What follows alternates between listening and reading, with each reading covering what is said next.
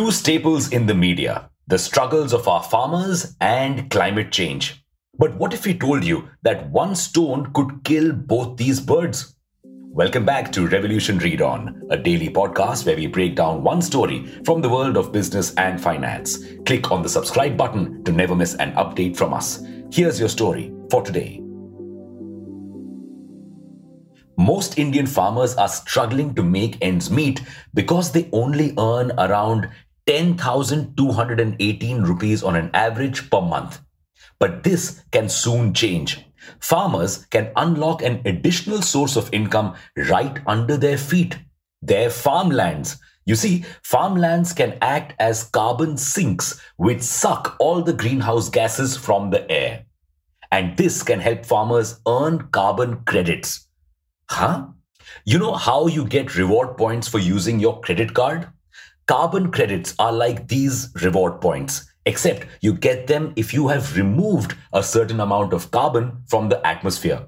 So, farmers could get a lot of carbon credits, and these credits could be sold ahead. To whom?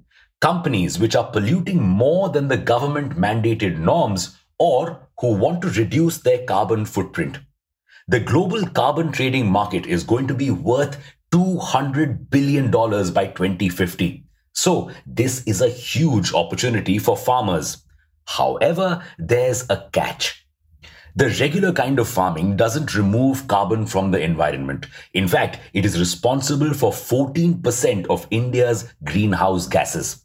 If farmers want to gain carbon credits, they need to adopt sustainable agricultural practices like no-till farming, drip irrigation, planting cover crops and trees to prevent soil erosion. Otherwise, activities like tilling, that's digging the soil to plant the seed, and stubble burning only end up releasing more carbon in the environment. So far, farmers have been reluctant to adopt these practices. Why? To adopt sustainable practices, they either need to buy new equipment like no-till tractors or simply change their habits and routine. You see, it's easier to just keep doing things the old way.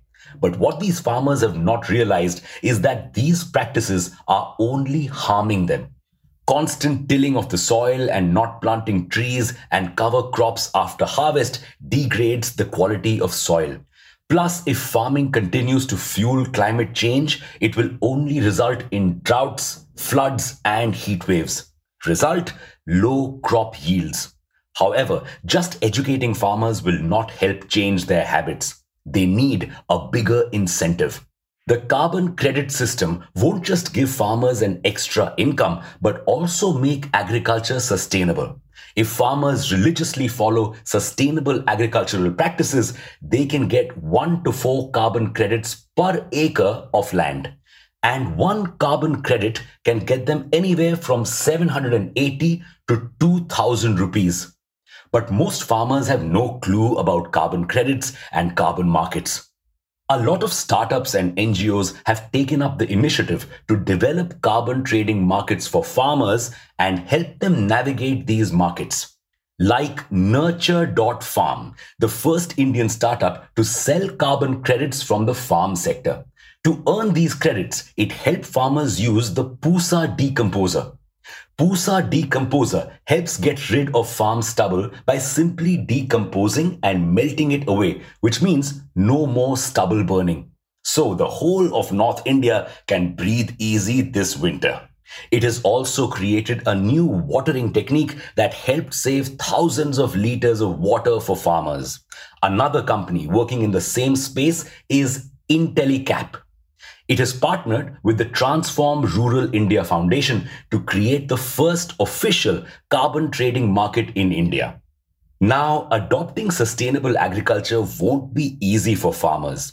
It would be like asking you to write with your left hand after you've used your right hand all your life. So, NGOs, startups, and the government all need to join hands to first educate farmers. Second, the government could also subsidize sustainable farming equipment to ensure easy adoption. Third, most farmers in India own tiny farmlands. They may not be able to remove enough carbon to apply for credits. So, state governments could encourage several small farms to join hands and create one unit, which will then be big enough to gain carbon credits. Right now, India does not have a full fledged carbon trading market. So, the carbon credits gained by farmers are exported and bought by foreign companies. But now, India is planning on banning these exports and launching its very own carbon credit market.